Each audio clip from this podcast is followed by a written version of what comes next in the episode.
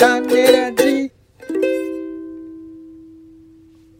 どうも、オレンジです。あえっ、ー、と、あれ？なんだっけ？えー、よろしくお願いします。ポンです。世の中全部種しわ種ラジよろしくお願いします。本当に、えー、このポッドキャストを聞いていただいてありがとうございます。どうしたんですか？寝ぼけてるんですか？何ですか？えー、ご挨拶大丈夫ですかございますね。はい。ちょっとよちゃんと頭感じですけども。はい。酔ってるんですか？あ、朝一ですけどね、今ね、酔ってらっしゃる。朝一かどうかは、えー聞いてる人のね、自由ですからね。はい。はい、今収録時間は朝一でございます。週刊ドラマ語り、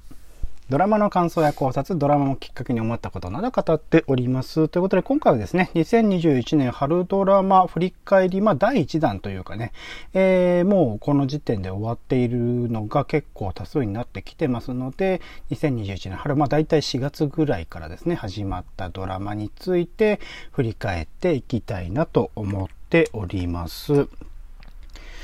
で今期はですね、まあ、いろんな人がおっしゃっていますが豊作,、あのー豊作というか優れたドラマ良かったドラマっていうのが、まあ、多かった期ではあるのでちょっとまあ全部語っていくとねいろいろと大変になってしまうのでまあこの「週刊ドラマ語り」の中でもいくつかのドラマについては結構語っていたりはするのでそこら辺は、えーさらっといきつつあんまり語ってなかったところをね、えーいろいろと感想なりなりをおお話しできればなと思っております。ということでですねまあ、個人的に一番あ良かったというかこれは日本のドラマの歴史に残るんじゃないかみたいなドラマが僕4つぐらいありまして、すごいね。ものすごい豊作だね。はい日本のドラマの歴史残っちゃう作品が4本もある。い、これはもうすごい、もうゆっくり喋りましょう、今日はもう本当に。何時間でもね。いや、ここはもうさらっと流す感じでいくんですけど、そうですか。そこをさらっとやるんですね。えー日本のドラマの。4本です。大豆だ、うるせえな。うるせえな、今日。はいいきますよはい、どうぞ。はい。えー4本です。大豆田十和子と3人の元おと、そしてコントが始まる、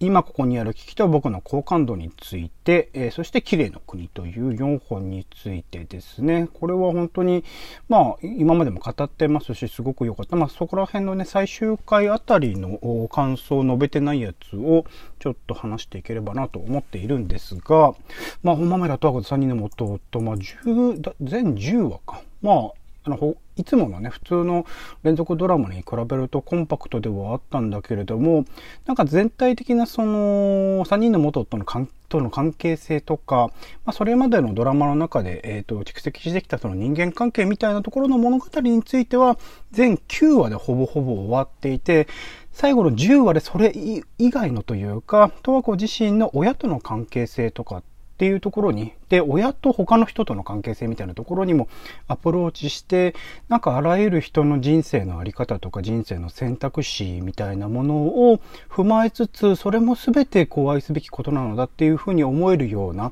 こうラストに展開していたのがすごくよくって、単純にその恋愛ものにおけるゴールとしての結婚とか、まあ、あの、離婚活なんてドラマもあったので、まあ、離婚、離婚するに至るまでとか、なんかそういう、なんかある種の人生のゴールみたいなものをドラマの中では設定しがちなんだけど、そうじゃなくて、それでも、その先も全然、あの、ドラマの終わりのその先も人生っていうのは続くよね。それぞれの人の人生は続くよねっていうところに至ったそのラストみたいなところが僕はすごく好きだったし、最後までそのエンドロールにおける音楽の使い方とかも裏切らないというか最後まであのワクワク楽しませてくれた作品であった。あと全体としてあのコメディとしてめちゃくちゃ優れてたと思ったんですよね笑いがものすごく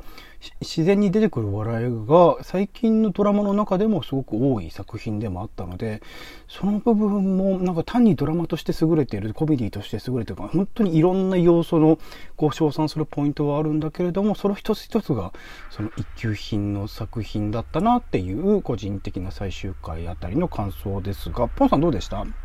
最終回あたり。うん、いや、よかったですよ。あのーうん僕も駆け足でちょっと見ましたけど、あのーなんつうのかな。まあ、僕はシンプルにね、まず、角ちゃんが良かったね。かこちゃんよかったですね。角田、まあ、東京03の角田さんが、はいえーその3人の元夫の、えーセカンドシーズン、2番目を やね。っていて、うたちゃんがね、言ってたねセカンド。シーズンって呼び方もまたおしゃれなんですけど、いや、これね、結構僕、賛否あると思ってて、あの、うん要するにこう、なんかセリフが、なんかこう、持って回ったというか、これは僕、テーマにも関わると思うんですけど、ああいうおしゃべりができるような、受け答えができるような、そういう人が世の中にいっぱいいりゃいいんだけど、そうでもないぜっていうのは結構見てて、イライラするところもあると思うんです。もちろんみんなうんうんそこそこちゃんと仕事をしてるし、えーああいうき小粋なこと喋れるし、なんか、うん。なんだよってイライラする中で、松田龍平の役は喋らなくてもいい役でしたしね。そう、まあでもあれも気が利いてるというのもある。ん。だけど、角ちゃん、もちろんあれもね、あんなフリーのカメラマンなんてって思うけど、あの、まあ、めちゃくちゃ売れっ子って設定ですからね、あれもね。のその、脚本家の坂本さんのセリフをさ、角ちゃんは本当に角ちゃんのものにしてたっていうか、うんうんうん。まあ、当て書きっていう感じでもあるんですまあそうかもしんないけ、ど、なんか僕は、あの、こじゃれた言葉をきっちり掴んでた感じがして、それ役者すうんうん。での整理じゃなくて、角ちゃんの整理になんかしてた感じがして、だから彼を見て、中心に見てたら、もしかしてその違和感とかもうちょっとみんな減ったんじゃないかなっていうか、あの、うん。まあ出番もね、こう、まあ気持ちやっぱちょっと落ちるところはあるんですけど、最終回のあたり、8話、9話あたりが、えっと、角ちゃんが東京03の公演でいなかったから撮影に出れなかったっていう話なんですまあまあまあまあ、それね。もあるとは思うんですけど、なんかね、その角田さんとか見てて、あの言語みたいなものとかを、なんかすごく、えーなんか乗り越えていってた感じがしたので、っうん。ていうところと、まあ、あとはその、うん。吹雪淳さんが最終回。最終回出てて、まあさん。で、まあちょっと僕はその、何？過去作のこととか全然知らないから、あの、まあ普通に、あ、そうなんだっていうふうに見て思ったんですけど、なんか、あれよね、そのちょっと、かごめさんのこととかも思い出すよね。そうですね。二人の関係性とか、意図的にあの、最初にカレーパンですか？なんかパン食いながら出てくる感じとかも重ねてるんだと思いますけどね。なんかその、なんていうかな、うんだ、大事なものについて、いや、だからこのね、その、最後に元夫と、まあだから別に最終回だからなんだっていう感じでもない、なんとなくのもちゃもちゃした終わり方するんだけど、赤塚、漫画家の赤塚不二夫さんってご存知ですか、はいはい。もちろん。はい。あの人の。奥さんと、元奥さんって仲いいのって知ってます、あ、なんか聞いたことはあります。な、何で知ったんだ？うん。聞いたことはあります。つまり赤塚さんは離婚してる、その、元奥さんと今の奥さんが仲がいいっていう状況なわけなんですよ。でこれはすごい、いやー、本当に羨ましいけど、そんなことできるわけないよな、なんて思いながら、なんかドキュメンタリーかなんか見てた記憶があるんですけど、やうんうん。っぱさ、その、離婚した後の人っていう取り扱いって、こんだけめちゃくちゃ離婚、世の中離婚が多いけど、あんまりテレビとかで触れないじゃないですか、わざわざ。なんか特別な人としては出てくるんだけど、これが日常の人として出てくるっていう意味で、このドラマはすごく面白いし、実はリアリティあるんだよね。離婚した人ってそんなに特別なんじゃなくて結構普通にいっぱいいるんだみたいな話の中で。結構今はね、増えてますからね。そうそう。で、そういう意味で、その吹雪さんなんかが、特別な人としての距離感、恋人ですかって聞かれて、うん、今はそういうこと、言い方するのねっていうふうな今の時代ならねってねけど、なんかこう、多様な関係性っていうのが、実はゆっくりと僕らの時代は新しいのが生まれてるんだけど、でもしょう、やっぱまだしっくりきてないというところの中で、離婚した人も、いやもう普通にいるし、そういう関係性ってのをどうなんだろうっていうふうに描いてるっていう意味では、まあなんかどっかのコラムで最高の離婚の続きだみたいな話を書いてる人もいましたけど、なんかその赤塚不審たちみたいになれたらいいなっていう風なことをちょっと見て、まあ男性女性ねもちろんあるとは思うんですけど、そういうステロタイプを抱えてるのは実は自分たちで、だってオレンジさんが別れた女の奥さんとさ、仲良く会うとかさ、ちょっと、未だに感覚的には苦しそうな感じしない？今の頭の中のイそのメージ別れ、別れ方にもよるとは思うんですけどね。どういう理由、それこそそれぞれが自立して自分それぞれに頼らないでも生きていけるっていう判断によるものであれば、全然ポジティブなものだから。で、自分自身が好きになった人と今好きな人っていうものが、こう仲良くなるとなんかすごく自然なことのような気はしますけどまあねなんか仲良くなる可能性高そうじゃないですか。世代としてはそういう風なものかな。俺は結構もう、すごい、まあ、離婚のイメージによるんだと思います。どんな離婚でも結構俺は、それは、頭の中ではよ。気持ちではそう思っても、うんうん。実際それきついだろうなと思っちゃうけど、なんかそういう風な未来をうん。描いてるという意味では、いろんなところの、あの、略奪愛とかだったらね、もうアウトですからね、その二人の関係はね。ん？何何？略略奪愛とかだったらもうアウトでしょ？もうその時点でないでしょ？でも離婚って曖昧な理由だったりもするんじゃないの？そういうのがほとんどだと思う中で、でもその次を考えていこうよっていうふうな、なんかそんなうん寛容な世界を、えー描いてるというふうな意味でも、なんかとても面白いし、なんかほらあの、娘がさ、そういうことに従順する姿とかもちょっと最後の方出てくるじゃない。最後そうですね。あ、そう、最後最後そう、娘との関係もプラスアルファで描かれましたね。西園寺君というサイコパスみたいな。ね、あの辺のなんか、逆に若い子の方がステレオタイプにはまっていくんだみたいなところとかを描いてる感じとかもよよく、よく、なんか僕は面白かったんですが、全然まだ残ってるね。全体のおしゃれとかにいかにこう負けずに見れるかっていうところが俺はポイントだとは思いましたね。うん。なんかまあ設定も含めてね、意図的でしょうね。もう完全に裕福な人たちのそういう話だっていうところでしか描けないものをちゃんと描こうとしたっていう意図を感じたので、うん。そこら辺は、うん。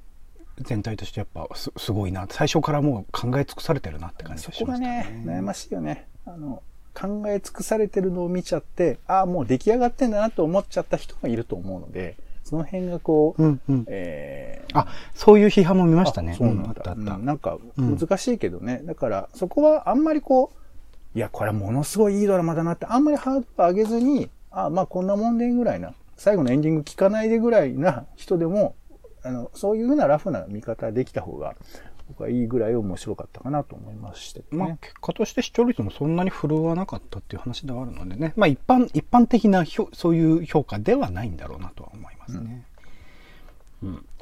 はい。あとは、まあちょっと時間これかかっちゃったので、まあさらさらいきますけど、コントが始まる最終回迎えまして、これもまあ、あの、平凡な日常というか、本当地道な、まあコント作りであるとか、人とのコミュニケーションであるとか、些細なところを徹底的に描き続けて、最後の最後、一応ずっとね、コントが続いていて、マクベスというトリオ芸人が解散するという話ではあったので、最後、まあ、あの、普通、なんか一般的なドラマとして、そのどんでん返し的な展開、解散しませんとか、何らかそのアクシデントが起きるとかっていう作り方をしてもおかしくなかったところ、まあ普通にそのまんま第、えーこれも10話かな、えー今までの話がずっと続いてきて、最後、えー解散ライブを迎えて、それぞれの人生を歩んでいくというストーリーに至ったところ、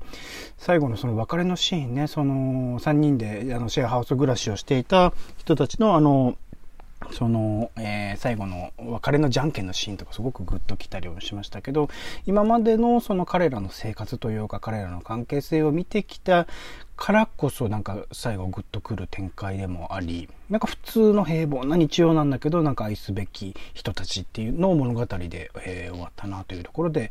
これもこれでなんか忘れられないというか、このコミュニケーション自体が、なかなか今のコロナ禍においては、あ2020年から2021年にかけては難しい状況、まあドラマの中では、あの、マスクもつけてないし、そのコロナ禍っていうことを、まあ、あえて感じさせないような作りにしてるんだと思うんですけど、なんか、そのコロナ禍だからこそできないことっていうのを彼らは結構やっていて、そこら辺羨ましいと思うと同時にこういう、まあ日常っていうものが取り戻されればいいなっていうふうに思わせてくれたっていう意味においては、その、まあコロナ禍ならでは、2021年ならではのドラマではあるのかなと思ったっていう感じの終わり方でしたかね。ポンさんどうですか？僕はね、リタイアしてるんです。ああ、そうなんだ。え、見る予定はある？ない？見たかったんだけど、なんか録画がうまくいかなかったのと、うん。なんか乗れなかっったっていうの両方あるかな。お、乗れなかった点聞きましょうか。うんいや、そんなに複雑ではないんですけど、なんかしね、もうん。う、役者さんがすごくしっかりして頑張ってやってるっていう感じとかが伝わりすぎちゃって、うん、うん、うん。じゃあどうぞどうぞみたいな。きっと誰かが見てますねっていう感じがして。あー、なるほど、なるほど。まあまあ、それは、ねデビュードラマなんてみんながいっぱい見てるんだけど、なんか、それは何なんだろうね。まあ、うん、ちょっとあんまり、別にわ嫌だとかそういうことじゃないんですけど、なんか、うん、スルーしちゃったな。面白そうだけどね。ううんん。うん。うん。本当基本的には、それぞれの、それまあコントでね、最初のコントで全体的なストーリーというか、テーマみたいなもの、モチーフみたいなものを描きつつ、で、ドラマ進んで最後にコントやるっていう流れは基本的に変わらずなので、本当に最初の方で乗れなかったら乗れないままだろうなとも思うし、乗れたらもうどんどんどんどんこう相乗効果で、こう、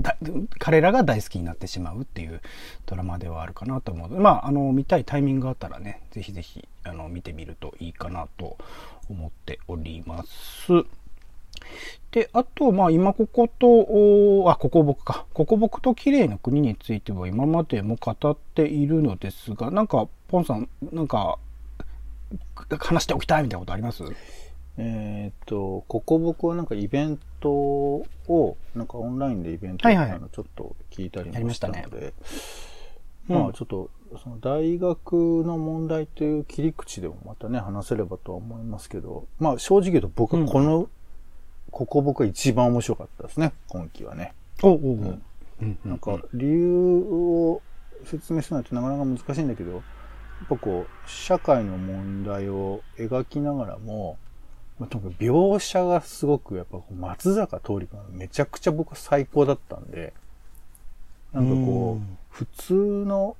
人より、いやいや、どうなんだろうね。なんかあの、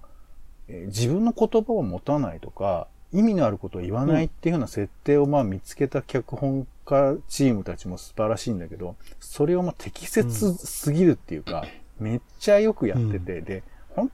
当に僕は自分のことだな、自分たちのことだなと、彼は見てつくづく思ったので、いや、こんななんか身につまされる、それでいて自分のことじゃないと言い張る人も多い、この設定とかは、いや、痺れるなと思ったんで、も、もっと見たいっていう気持ちもあったりもしましたね。全然続けられる話ではありますもんね。うん悲しい話だけどね、続くって話はね。あでも、だって、松重さんがある種変わってからっていう話ではあるから。まあ、こからはでもね、人間そんな簡単に変われないよっていう意味もありますけど、まあまあまあ、はい、僕は良かったですね、これはね。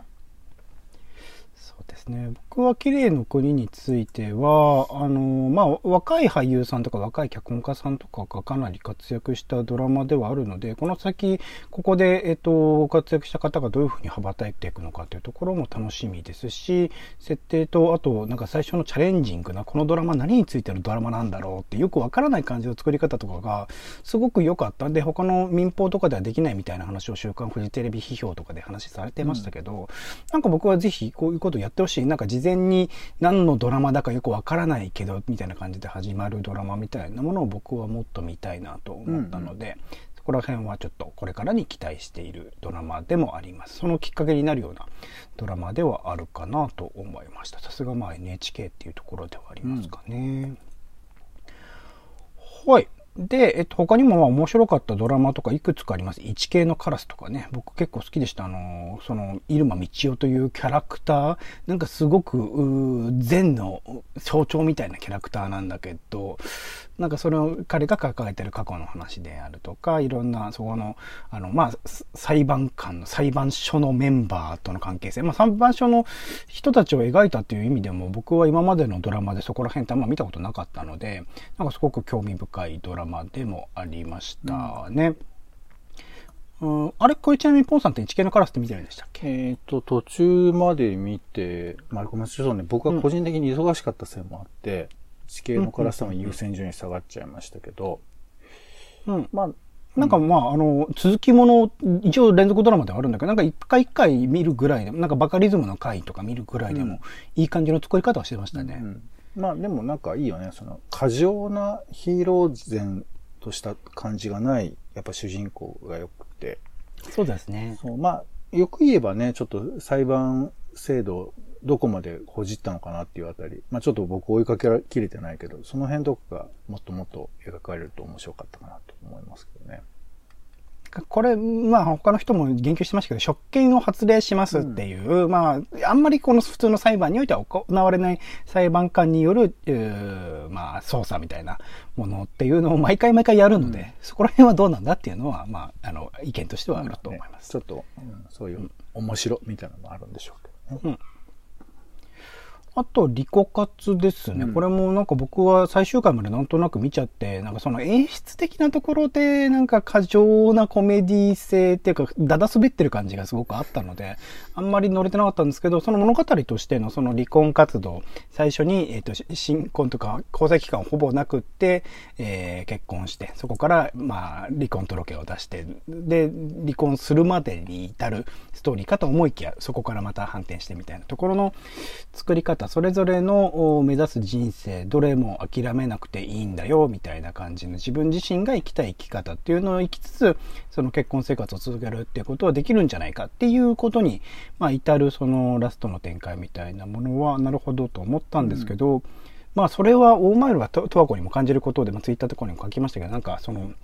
結構裕福なというかね、あの生活、仕事がすごくしっかりしているからこそ、なんかこういう選択ができるんだよと思うと、うん、なんかそこら辺の蓄積というか、まあ設定、最初から一貫してそういう設定で描いてきたおまめら十和子に比べると、なんかリコ活のそのラストっていうのがちょっと取ってつけた感じとは言わないまでも、なんかそういう人生の生活って、なんかその僕らとか、その、そう裕福ではない生活をしてる人たちに置き換えた時に、なんかあまりにこう、夢物語に見えてしまわないかなって、最後なんか、あの、北川景子の役なんかフランス行ってるしみたいなところを見ると、うん、うんと思っちゃうところはちょっとあったっていうのは正直なところではありましたかね。うん、まあちょっとネタバレで言えばね、最後、うん、3年間フランスにまあ留学的な感じで仕事するっつって、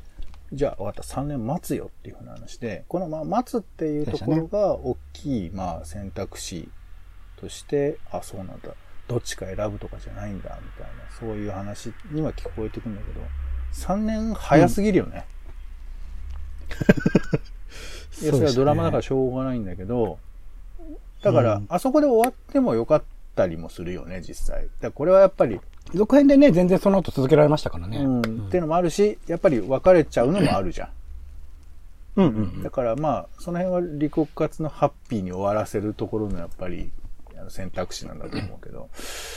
うん、あと、まあちょっとこれ他のドラマでもあるんですけど、この仕事と私、仕事と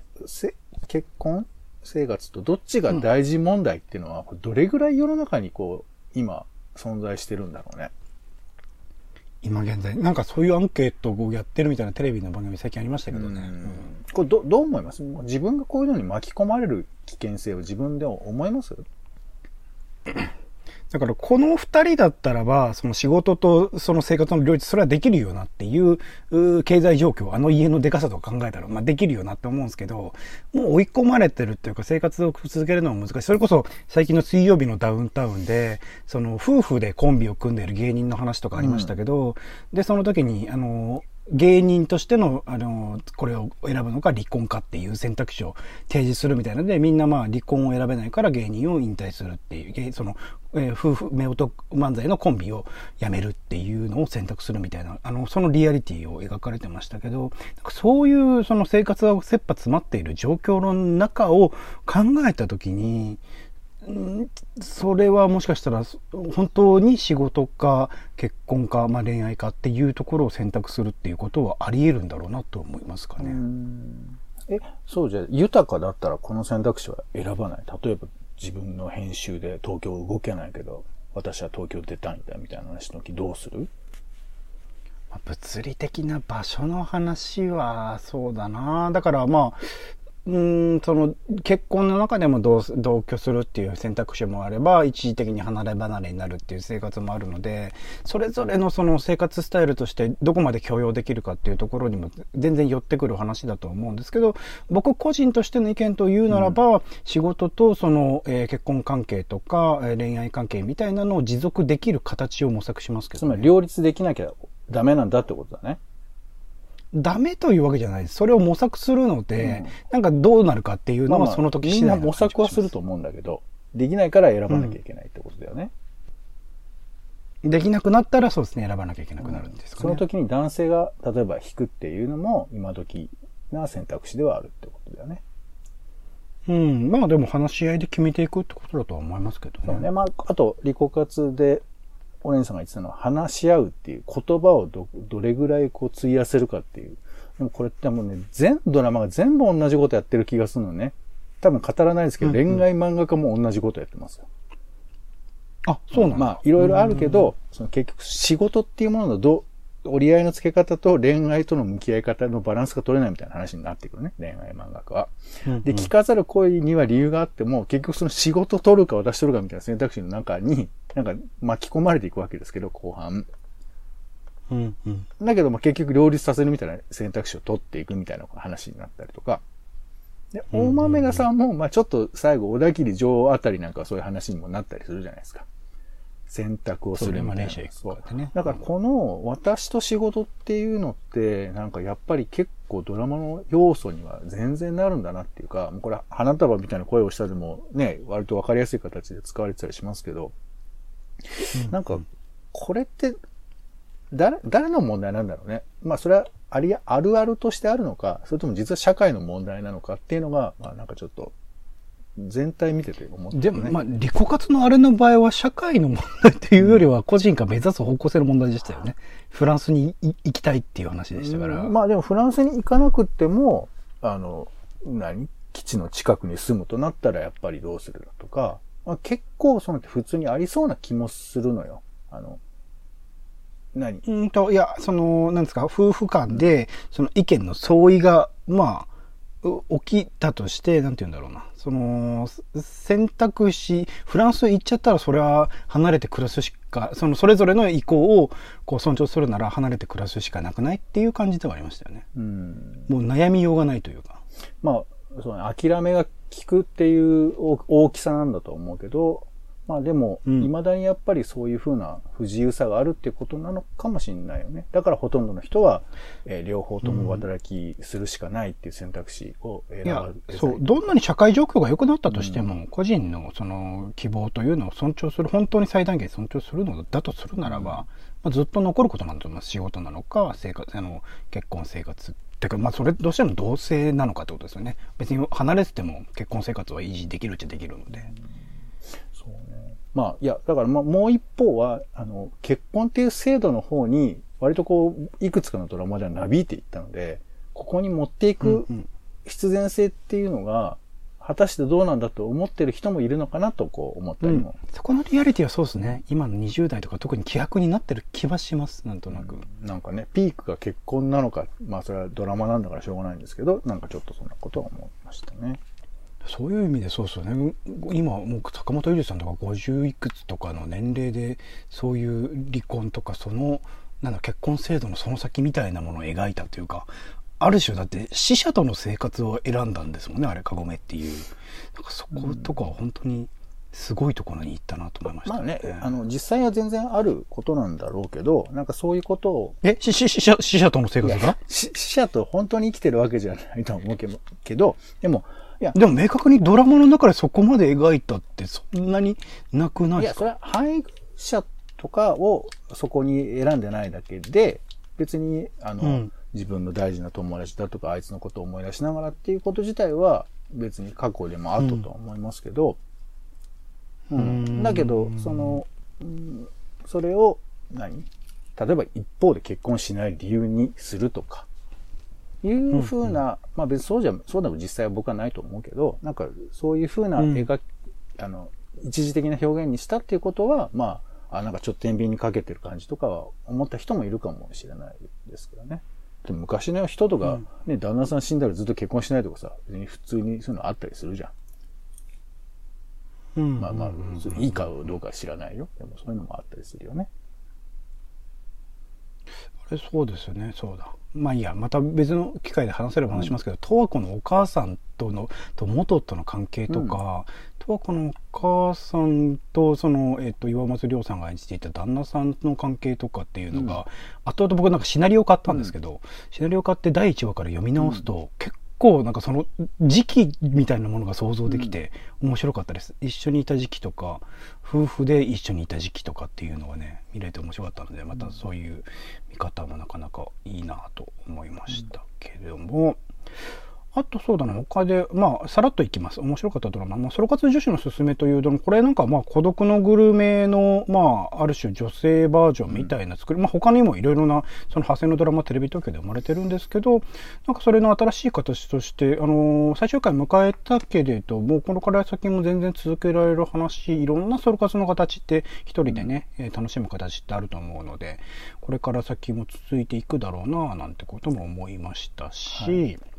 あとまあ、なんか惰性で見ちゃったで言うと、ゆるキャン2とガールガンレディ。なんかこ、この番組でやったとガールガンレディの話をしてますけど、なんか、うん、ここら辺はなんとなく、なんか何にも考えずに見れる感じとか、なんかでも、これの男性バージョンっていうのが作れないか、まあ、戦隊ものがガールガンレディについてはそうなのかもしれないですけど、なんかそういうチャレンジはね、なんかしてみてもいいんじゃないかなと思います。単にその男性だから女性だからっていうものを超えた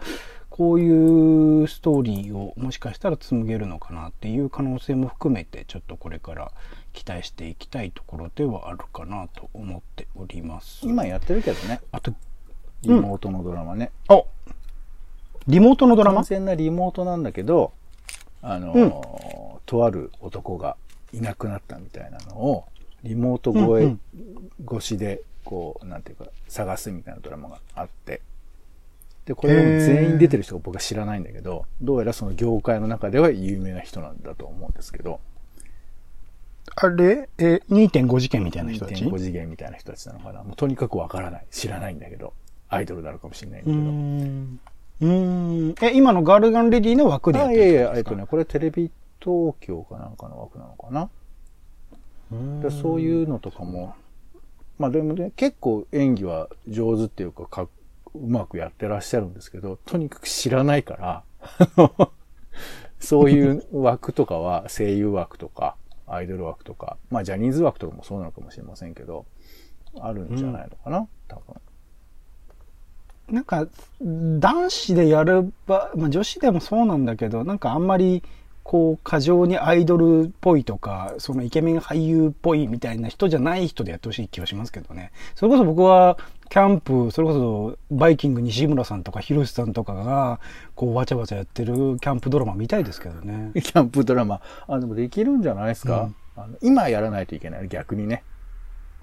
うん。なんか見たい。なんかそれこそ、えっ、と、前、なカホさんとかが出てた、えっと、な一人でキャンプ行って食って寝るみたいなドラマもあったりしましたけど、うん、なんか、うん、そういう感じのキャンプ系のドラマはいくらでも今できるし、今、今だなって感じがしますね、うん、キャンプっていうような感じが。あと、まあ、あんまり言及しないですけど、期待外れで言うと、うん、まあ、ネメシスという本当に、うん、残念で仕方がない、まあ、僕好きなね、映画監督が、まあ、総監督で入江優さんって方が書いてたので、まあ、そこら辺とか広瀬すずさんとかいろいろ期待するポイントはあったんですけど、うん、なんか最後の最後までなんかこう食い違ったまま終わっちゃったなみたいな感じもありましたし、はい、コーヒーいかがでしょうとかもね、えー、これも映画監督で荻上直子さんというメガネとかの監督がやっている。で原作も僕は好きな原作漫画ではあったので期待してたんですけどなんかうんサイドストーリーみたいなものにちょっとこだわりすぎたというか、うん、もうちょっとそのじっくりと人間関係みたいなものを描く、それこそコーヒーについて、そのコーヒーをじっくり作る美味しさみたいなものを描いてるドラマにもかかわらず人間描、人物描写があまりに希薄な感じがしてちょっとダメだったな、みたいなのもありつつ。あと、着飾る行為には理由があって、まあ、この実この枠の中というか火曜日10時という、まあ、逃げ恥以降かなり力を入れている TBS の枠ではあるので、うん、なんか、うん、また新しいその恋愛ドラマみたいな形、そこで、まあ、過去に、過去の呪いであるとか、偏見であるとか、そういう社会的な問題をこう、糾弾するような作品になってほしいなと思ったんですけど、今的なその2021年、それこそ TikTok とか YouTube、Instagram みたいなこと、ところにおける問題年代とかは描いたりとかミニマリストとかね、今っぽいモチーフはいろいろと描いてはいたんだけど、結局 うん、ここで描きたかったものって何だったのだろうなっていうのがちょっと分かりにくかった作品にはなってしまった。俺ちなみにポンさん見てるんですよね、企画がこういう理由があって、ごめん、本当に。もうかいつまんでだから僕は感想は言えないけど、最終回見たんです。うんなんかね、あのー、やっぱり木村花さんのこととかをすごい思い出すわけですよ。SNS で盛り上がるっていう話を見るとね。だけど、ね、なんかこう、もちろん最後にそうやっぱピンチになるんです。あの主人公は。うん、だからその辺のこととかを、まあ、ある程度は描いているんですけど、最後やっぱ彼女が成功するみたいなさ、なんかね、えー、うん、えー、ネットフリックスでやってた、なんだっけ、ほら、えー、フォロワーズってあったじゃない。はいはいはいはい。えー、ある日、蜷川美香さん。そうそう、モデルさんが、えっ、ー、と、有名な人に、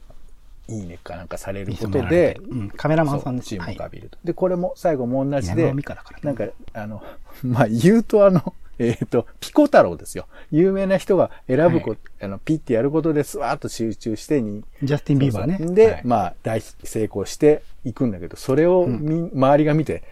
これで世界と繋がったね、みたいな、なんかそんなは終わり方していくわけ。バカじゃねえかと思って。もう本当に。んで、さ、星野源がいくらかかったってしょうがない不思議とかって言ったらさ、不思議だよ。もうだから、なんかね、いいんですよ。いいんですけど、全然。なんか、そっちよ、お前、そんな、だからその、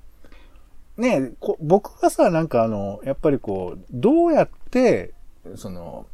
テラスハウスっていうのをもうちょっとリアルな形に引き引き戻すかみたいなこととか思ったけど、結局なんかそれでいいんだみたいな感じがしちゃって、なんかちょっと、非常に残念というか、なんか、そうなんだよね。だから多分みんなリアリティそんなにないと思って見てたろうから、そんなこと別に誰も気にしちゃいないんだろうけど、まあ、そう、なんかね。まあ、強いて言うと、夏川優さんと、あの、生瀬勝久さんの、あの、描き方が、うんね、まあちょっと良かったかな、ね、あそこだけ見たかったぐらいな感じがありますかね。そうですね。うん、あそこ、僕もそうですね。あの二人の関係性とかはすごく落ち着いて、あとまあ一応丸ちゃんと中村アンさんの関係性とかもなんか落ち着いて見れた感じはしました。丸ちゃん怖かったね、ほんとね。いいんですけど。怖かったですかね。うん。役者さんとしてなんかいいなと思いましたね。あと他あります？ポンさんなんか。一応なんか僕は桜の塔とか恋はディープリとかポンさん見てるかなと思って。僕見てないんで、なんとも言えないんですけど。いやもう。他、これ語った最後ね、喋ってないか。まあ、桜の塔とかもすごかったよね、もう。いやもうそう、そう想定してたよ。確かにこうなるかなと思ったけど、やっぱそうなったみたいな話で。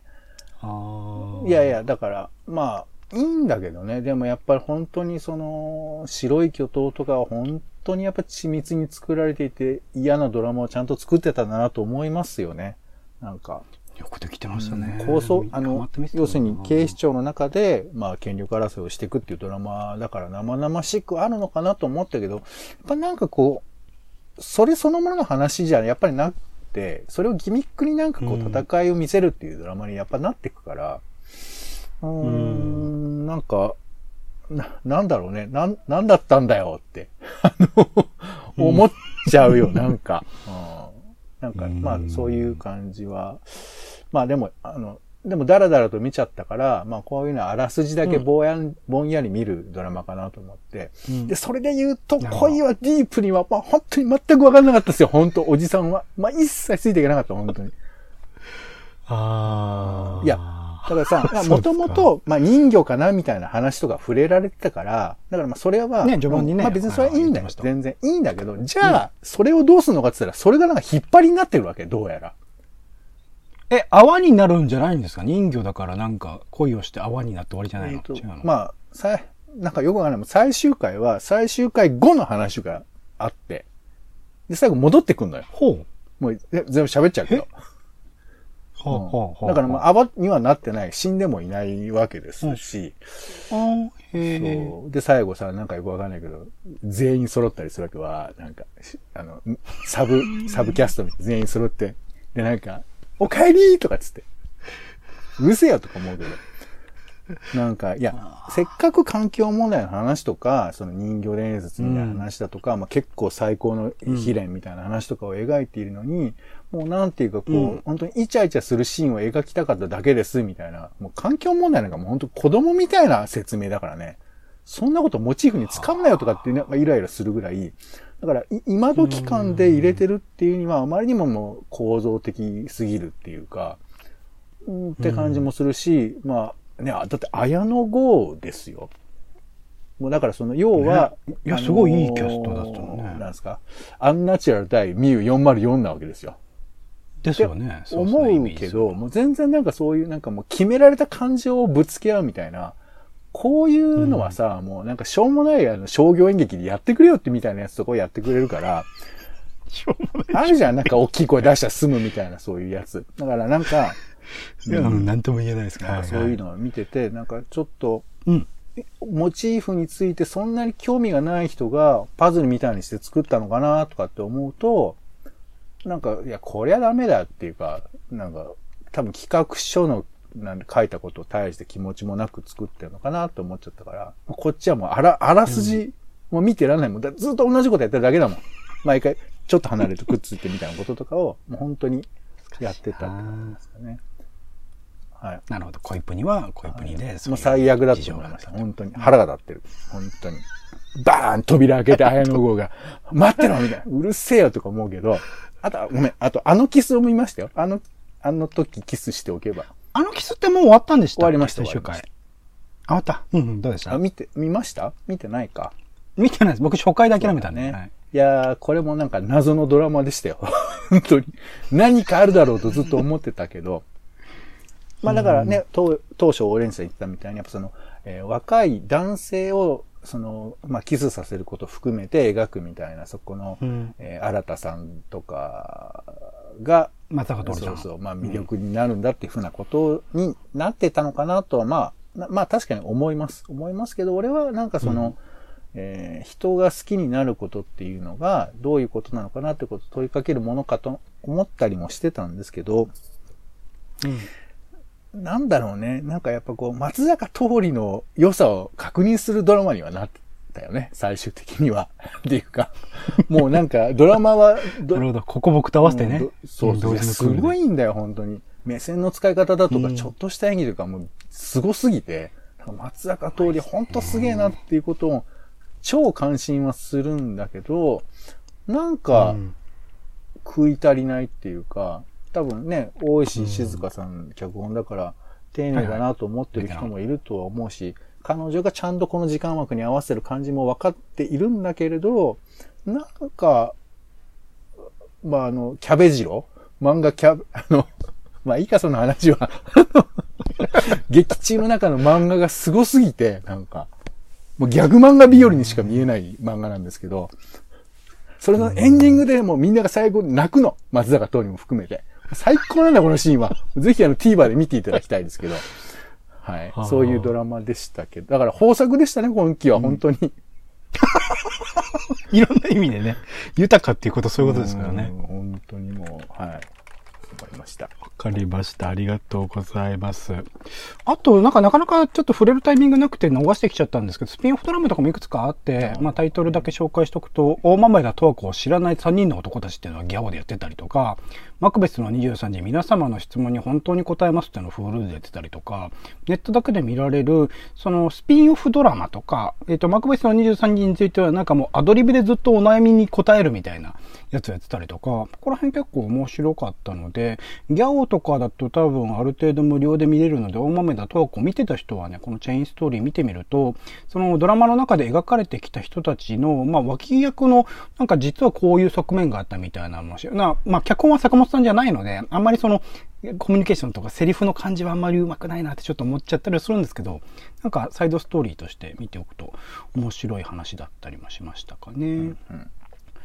まあいろんな曲、コーヒーいかがでしょう。もやってたし、リコカツはなんか全然違う登場人物の話とかは、そあの、スピンオフストーリーでやってたりとか、結構それぞれの番組で、あの、チャレンジしてらっしゃるなっていうのはあったので、ここら辺も、ま、前も一回でもスピンオフドラマの話はしたのか、してるけど、なんか、こら辺もちょっと注目して見ていきたい。ただ、うん、それぞれのその局のサービス、配信サービスに契約しなきゃいけない。特にパラビとかがちょっとすげえ見にくいなっていうのがあって、そこら辺がハードルになっちゃってるなっていうのは正直あったりはしますかね。はい。あと、まあ、さらっと、えっ、ー、と、2021年夏ドラマ、注目ドラマみたいなので僕もいくつか挙げさせてもらっている。これできればテキストで、まあ、紹介文を引用してるので、それも見て興味持ったら見てもらえればいいかなと思うんですけど、引きこもり先生ね、もう始まってます。うん、NHK。あと、ナイトドクター、フジテレビ、月9ですね。あと、ライオンのおやつ。これは BS プレミアムのみかな。これすごい僕は一番楽しみにしている作品ではある。うん、あと、ひねくれ女のぼっち飯。これテレビ東京系。まただから、えっと、女性版孤独のグルメみたいなものをやろうとしてるのかなっていう感じですかね。他なんかあります？今週、来週、なんか最近で始まりそうないや、やっぱあれでしょう。緊急取調べ室、筋トリ、第4シーズン。まだ第4なんだ。いやいや、これはね、いや、馬鹿にしてますけど、結構面白いですよ。僕は思いますけど。僕、馬鹿にしてるっていうか、僕見てないんで、はい。わかんないっていうだけです。いや、はい、なんかさ、あの、他のテレ朝の刑事ドラマとか、うん、あと、まあ、えー、大門美智子とかさ、そういう風な見方と思うと、僕はこれ結構、なんか見応えがあるというか、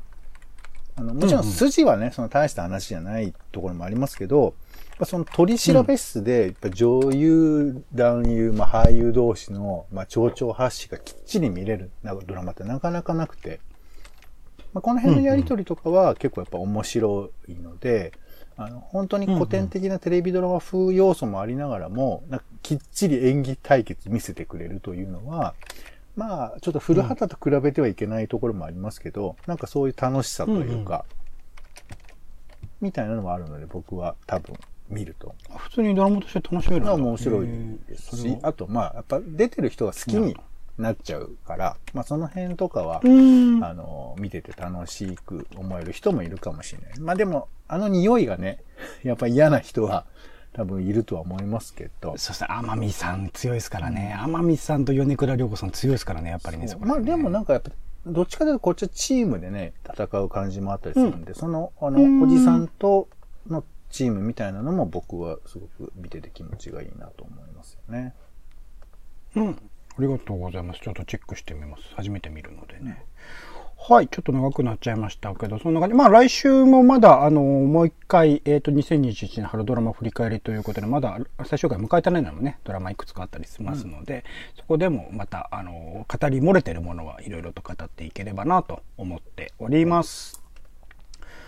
はい、ということで、えー、今回週刊ドラマ語りでは2021年春ドラマ振り返り第1弾ということで、いくつかのドラマ、おもめなとわこと3人の元とコントが始まるなどなどのドラマを振り返ってまいりました。お相手はオレンジと、えー、ということで今期で僕はドラマをね、卒業したいと思います。疲れましたよ、僕は本当に。へへ ありがとうございました。はい、えー、ポンでした。種ラジまた。